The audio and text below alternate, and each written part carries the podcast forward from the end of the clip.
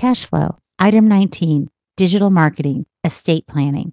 If those terms cause you to pause even for a second, this is the podcast for you. I am your host, Dr. Kathy Gosser. We cover a new topic each week clearly and concisely. Business insights not piled on you like you are a buffet plate, but each topic broken down and easy to digest. Welcome to Small Bites of Business Insights. Welcome to our first episode of Small Bites of Business Insights, talking wealth planning. And Becca, I'm glad you're with me today. Thank you. Thank you. I'm looking forward to this. Me too, because I'm going to learn a lot. So, this first one, we're going to talk about estate planning basics. And there is so much information in basics that we're going to have three parts to this. And this is the first part. But let's get us started and just let's lay the groundwork, Becca, and tell us what exactly is estate planning? Estate planning is really the process that one can use to control how his or her assets are distributed to his or her beneficiaries.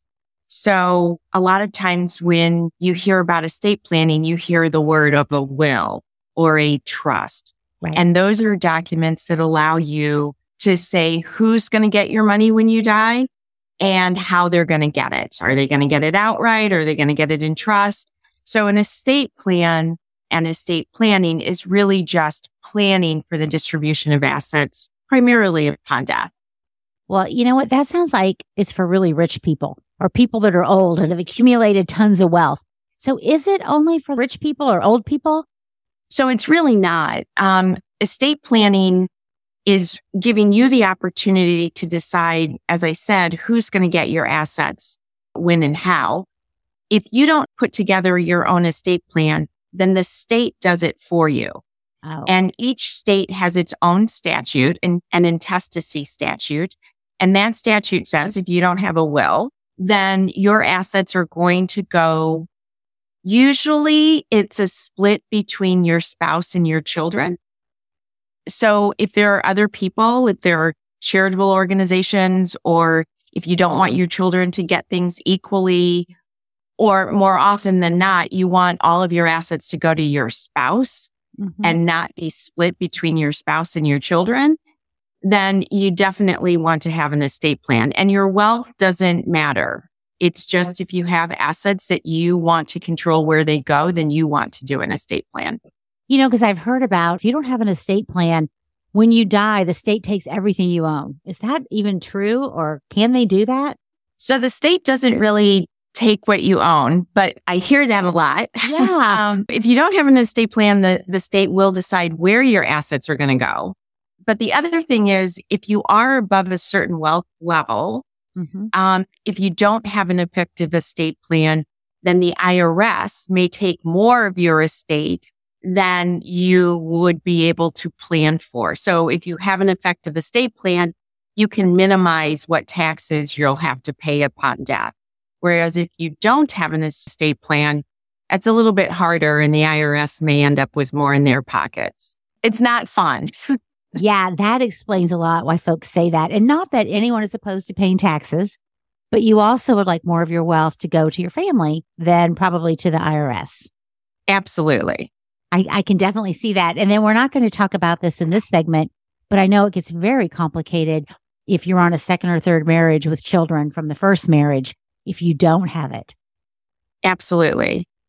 Estate planning really does give you the control as opposed to the state or other people the control. And that's what you want. You worked really hard for your assets during your lifetime, put everything into your business why wouldn't you want it to go how you want it to go upon your death? Oh, I love that. I think that is the simplest version is you decide where your assets go and you're in control. And we love to be in control. Let's talk about some of these terms. And you provided me with a wonderful list, and we're going to cover the first four in this segment. So, what is a will? Okay. So, a will is a document that you would create during your lifetime and it says where your assets going to go upon your death. Mm-hmm. When you create a will as opposed to a revocable trust that we'll talk about in the next segment, a will requires you to go through probate. And we will talk about the probate process. but the will lets you decide who gets your assets, how they get your assets and when. Mm-hmm. Um, and the will also allows you to name guardian for any minor children that you may have. Oh, okay. So does a will have to be executed with an attorney or could you do, I've heard something called a holographic will. So each state has its own requirements with respect to a will. I would say almost every state requires that you're over 18 years of age before you can do a will. You have to be competent. Um, you have to have two witnesses and some states require that it be notarized. Most states say that you have to have it typed up. So it's not so much that an attorney has to do the drafting, but it has to be a typed document. A holographic will is one that you just write out by hand. You sign it and then it's witnessed by two different people. There are some states that do allow holographic wills, but most states do not. I know Kentucky does. That's why I asked about that. Where where we are located. So you could actually do a will using an online resource because if you googled wills right now, you could probably get a template you could download. So you definitely could do that. And LegalZoom is one that a lot of people I know have used. I caution people on that. If you're just doing a simple will where it's just, you know, like I'm giving everything to my wife or I'm giving everything to my kids, then those kinds of documents work well. If there's any complexity at all that you're doing, then you're probably going to want to consult an attorney just because LegalZoom doesn't give you the nuances that right. can come from drafting an estate planning document. And we normally think of wills as sort of simple and a company like LegalZoom makes you feel like it's simple. But I have actually seen estate planning documents that were contested, which means there was litigation over them, over the placement of a comma. Literally, there are cases over the placement of a comma. So you want to be a little careful if there's complexity in your estate plan. I think it's probably an analogy I think of is when you can use the online tax services versus having to go to an accountant. So once you start to have some complexity, you really need an expert. So what is an executor of your will? What does that mean? So the executor is the person that you name in the will. And that's a person who's going to administer your estate. So it's a will. And I said, you're going to have to go through a probate process. And so the executor is the person who files your final income tax return, who collects all of your personal property and distributes it out to the people that you've named under the terms of your trust. They're the ones who go through your closets and donate the assets that your beneficiaries don't want. Um, if you've got an estate that requires the filing of an estate tax return, then the executor does that.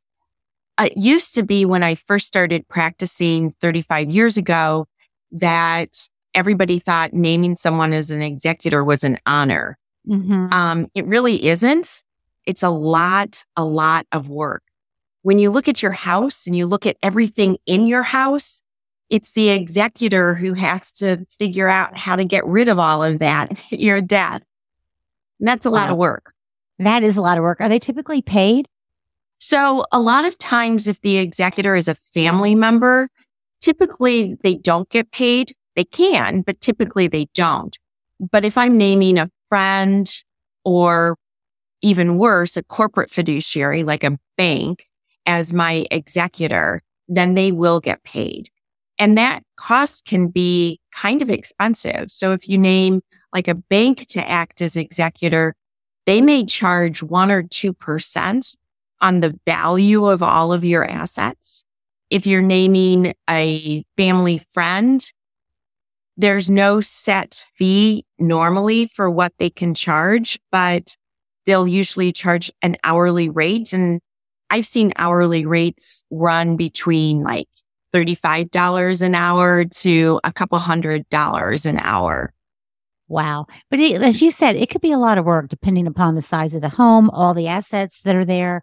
Cause I, I think it could be a lot of work.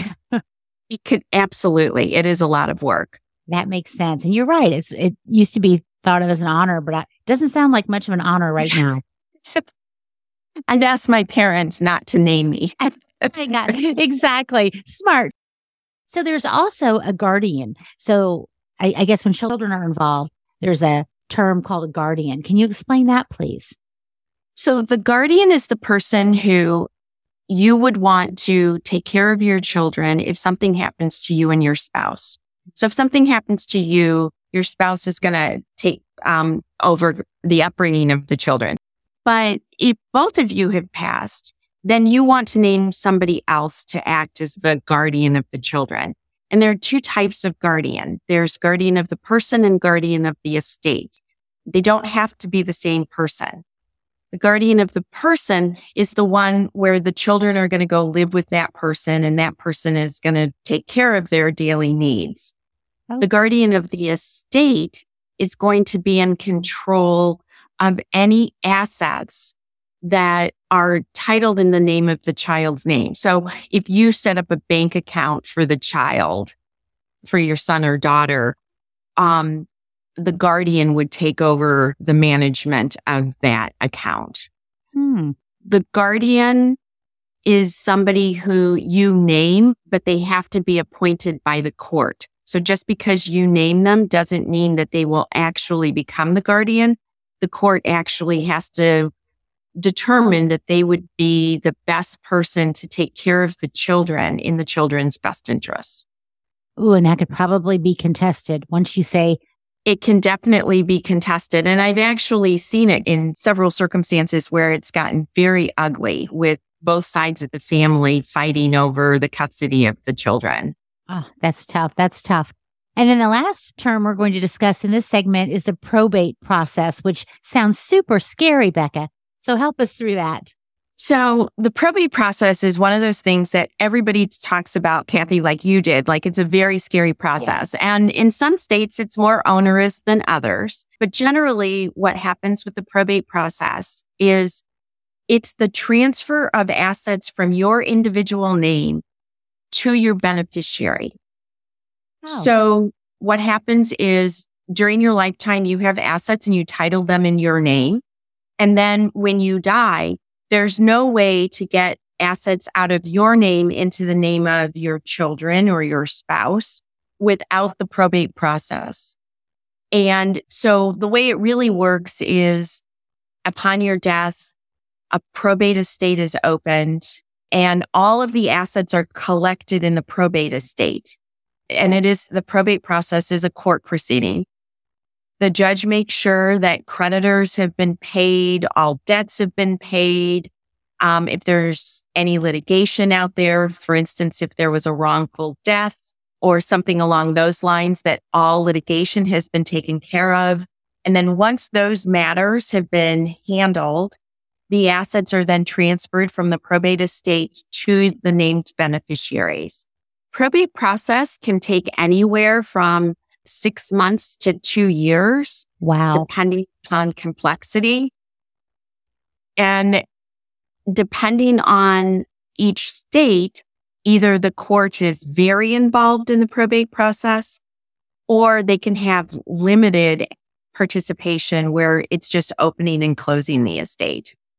Is that why sometimes it's recommended that, especially with um, your spouse, that you put things in an or, like your name blank or blank versus and, or just one person's only because you can avoid that?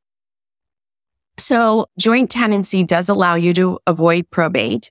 Okay. Because if I own it jointly with my husband, uh-huh. it will automatically go to my husband upon my death, in which case we've avoided probate. Okay. I would, again, with a caution, depending on the complexity of your estate, mm-hmm. um, instead of relying on joint tenancy, you might want to rely on a revocable trust, which we'll be talking about in the next segment. Yes, which are very confusing. So I can't wait to talk about that. But you've given us a lot to think about here, Becca. Thank you so much. Join us for the next session where we are going to talk about the world of trust. A special thank you to Rebecca McDade, our guest and partner on this series of Small Bites of Business Insights. Rebecca is an attorney who does business and estate planning for primarily business owners with a strong focus on franchisees. Rebecca's been an attorney for 35 years, practicing in Illinois and Michigan. When she works with franchisees, she believes it's really important for them to focus not only on estate planning, but also on business structure, for that's how they develop and maintain generational wealth.